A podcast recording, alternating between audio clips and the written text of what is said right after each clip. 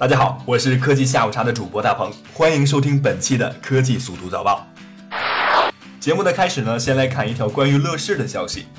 上周呢，由于尺度太大，应有关部门要求，太子妃升职记在乐视网突然下线，而海外用户并不受影响。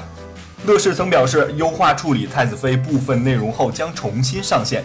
昨日，乐视宣布太子妃升职记正式回归。据了解，目前用户可以继续在乐视视频、乐视超级手机、乐视超级电视观看太子妃升职记。乐视还宣布，太子妃升职记二和大电影即将开拍。除此之外呢，乐视还趁机推出了深度定制太子妃版乐一 S 手机。乐一 S 太子妃版售价不变，还附带了更多的权益，包括价值一百四十五元的三个月乐视超级影视会员，以及太子妃升职记第三版结局独享权益。话说这结局竟然可以有三个版本，不过重新上线的删减版看着还会有意思吗？下面这条资讯呢是关于 Uber 的。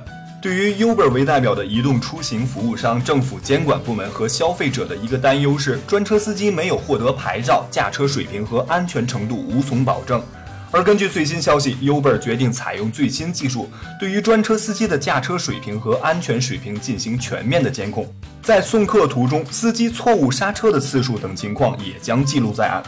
据英国《每日电讯报》网站报道，Uber 于一月二十六日宣布，将会采取 GPS 技术、智能手机传感器等技术，对专车司机驾车情况进行监控记录。Uber 介绍说，智能手机内部的陀螺仪能够测量微小的运动。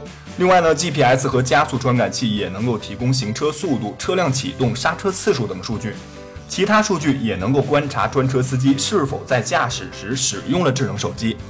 看上去乘客的安全是变得更有保障了，但是这么多的传感器都在收集数据，司机以及乘客的隐私问题由谁来保证呢？